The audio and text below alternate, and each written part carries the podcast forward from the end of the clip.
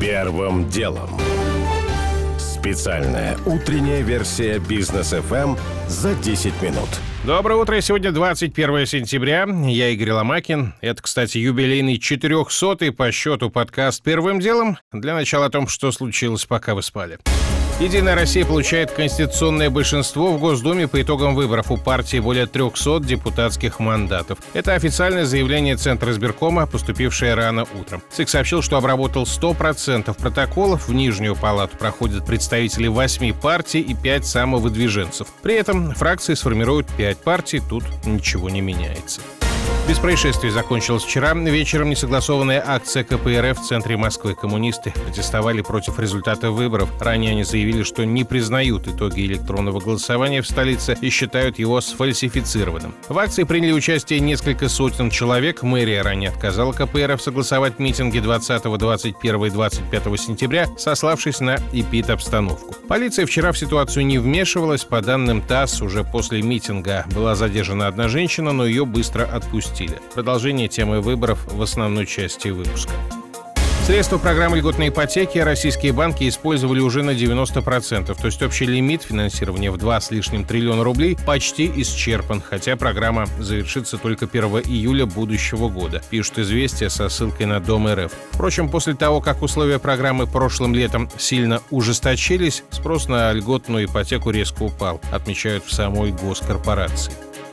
Сбербанк выставил на продажу в разных регионах России сразу 19 торговых центров и хочет выручить за них почти 22 миллиарда рублей. Как пишет РБК, эти ТЦ ранее принадлежали группе «Регионы», которая также владеет торгово-развлекательным центром «Остров мечты» в Москве. А прошлой осенью ТЦ перешли к Сберу за долги. Джастин Трюдо может остаться премьером Канады. Его либеральная партия, похоже, побеждает на внеочередных парламентских выборах, получая не менее 150 кресел. Основным оппонентом консервативной партии Канады достается около 120 мандатов, так что либералы во главе с Трюдо, даже не имея решающего большинства, все равно имеют все шансы снова сформировать правительство. Концерн воздушно-космической обороны «Алмаз-Анте» разрабатывает гибридный автомобиль для гражданского использования, передает РБК. По данным источников издания, в качестве топлива машина будет использовать водород и электроэнергию. Запас хода будет больше, чем у электромобилей, а выбросы СО2 меньше. В самом «Алмаз-Анте» и РБК подтвердили работу над гибридом, но ни о сроках выхода новинки на рынок, ни о цене ничего говорить не стали.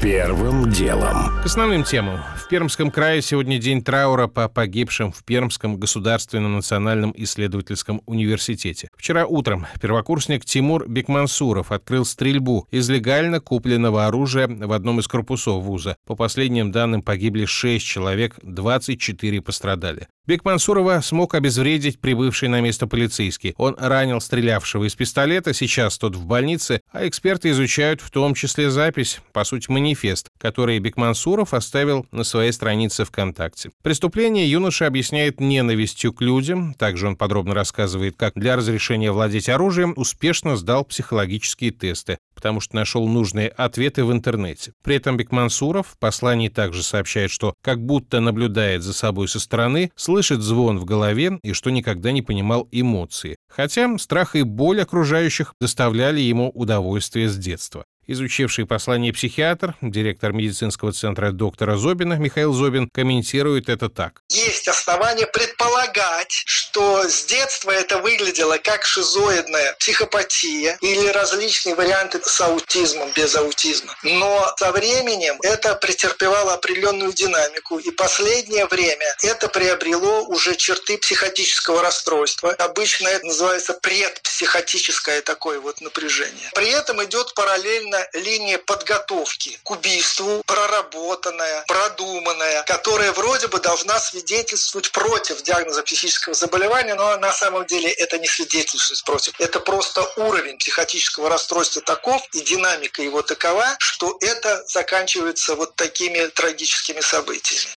Ответ психиатра на главный вопрос, можно ли было не допустить этой трагедии, вовремя заметить, пресечь, упредить, не радует. По словам доктора Зобина, это практически невозможно. Первым делом.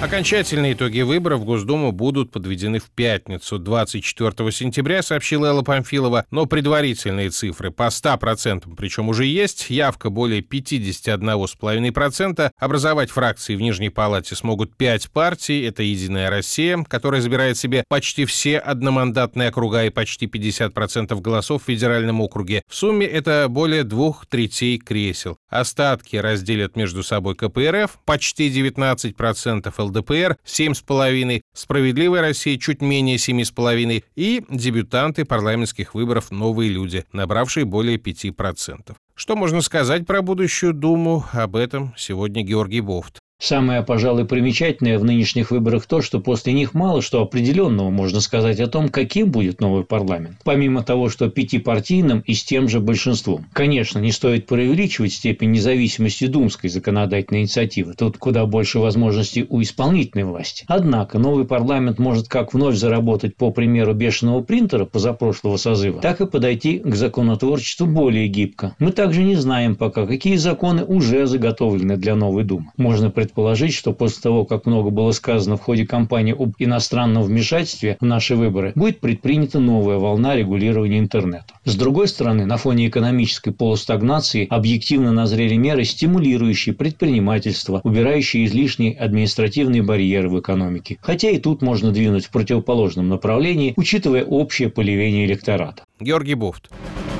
Первым делом. Один из самых нервных эпизодов выборов пришелся на Москву. Только вчера вечером там, наконец, подвели итоги и общего, и дистанционного голосования. То есть задержка составила почти что сутки. В итоге объявлено, что у «Единой России» общий результат почти 37%, в онлайне 45%. У КПРФ общий результат 22,5%, в онлайне 15,5%. При этом у «Справедливой России», новых людей ЛДПР и общие, и онлайн результаты сопоставимы в районе 7%. Итоговая явка в Москве с учетом онлайн-голосования составила чуть более 50%. На разницу в процентах голосов, поданных вживую и в цифровом виде, сразу обратили внимание в КПРФ. Партия сразу заявила, что не признает итоги электронного голосования, потому что, когда считали обычные протоколы, в ряде округов лидировали коммунисты, а когда добавились онлайн-результаты, лидерство перехватили участники списка Собянина, в основном единороссы. Как получилось, что партия власти получила в цифре намного больше голосов, чем на участках? Версию озвучивает председатель правления Фонда развития гражданского общества Константин Костин. Единая Россия изначально рассматривала ДЭХ как возможность комфортной мобилизации своих сторонников. Понятно, что лояльный электорат отличает в значительной степени пассивностью. Люди, которых все устраивает, которые доверяют власти, они считают, что и так все хорошо. Да, Единая Россия, в общем-то, увидела для себя хорошую возможность и стали активно призывать своих сторонников воспользоваться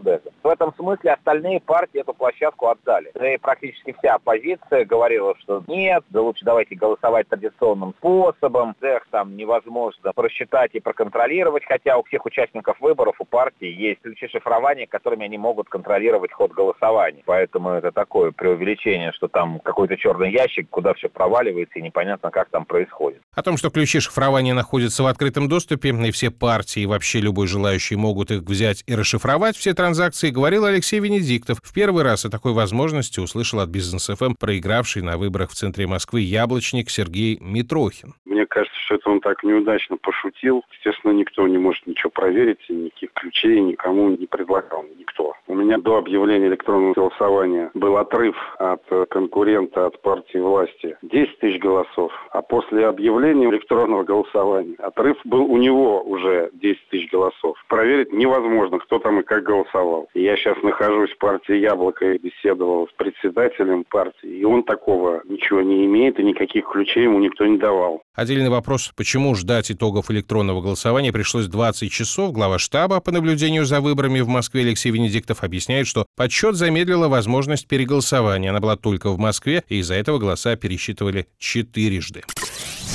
Первым делом. Суд в Москве сегодня рассмотрит вопрос о банкротстве некогда модной сети книжных магазинов «Республика». О проблемах компании было известно давно. По официальной версии причиной стали пандемия и резкое падение продаж. Но эксперты уверены, это отговорки. Вот что говорит исполнительный директор Виской Group Максим Тищенко.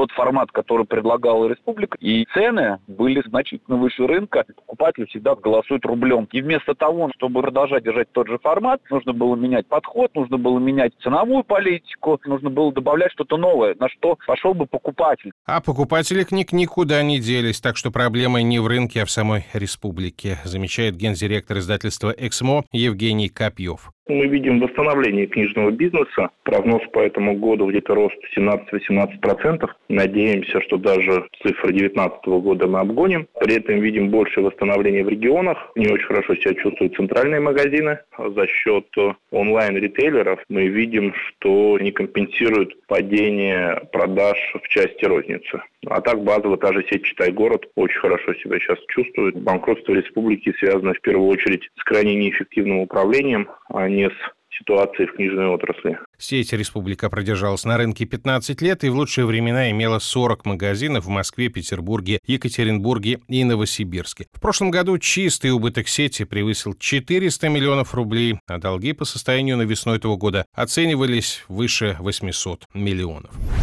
Первым делом. Уже не успеваю рассказать подробно о том, что цена на газ в Европе снова превысила 900 долларов за тысячу кубометров. Европарламентарии обвиняют в этом «Газпром», тот все отрицает. О том, как профессор московского физтеха Валерий Голубкин передал на свободу письмо, в котором указывает, что, видя его печальный опыт, все больше ученых отказывается от выполнения международных контрактов. И о том, как сыграли в мучительном дерби ЦСКА и «Спартак». Единственного забитого мяча зрители ждали более 80 минут, победили армейцы. У меня пока все. Это был Игорь Ломакин и подкаст «Первым делом». Кому мало, переходите в «Браткаст». Первым делом. Специальная утренняя версия «Бизнес FM за 10 минут».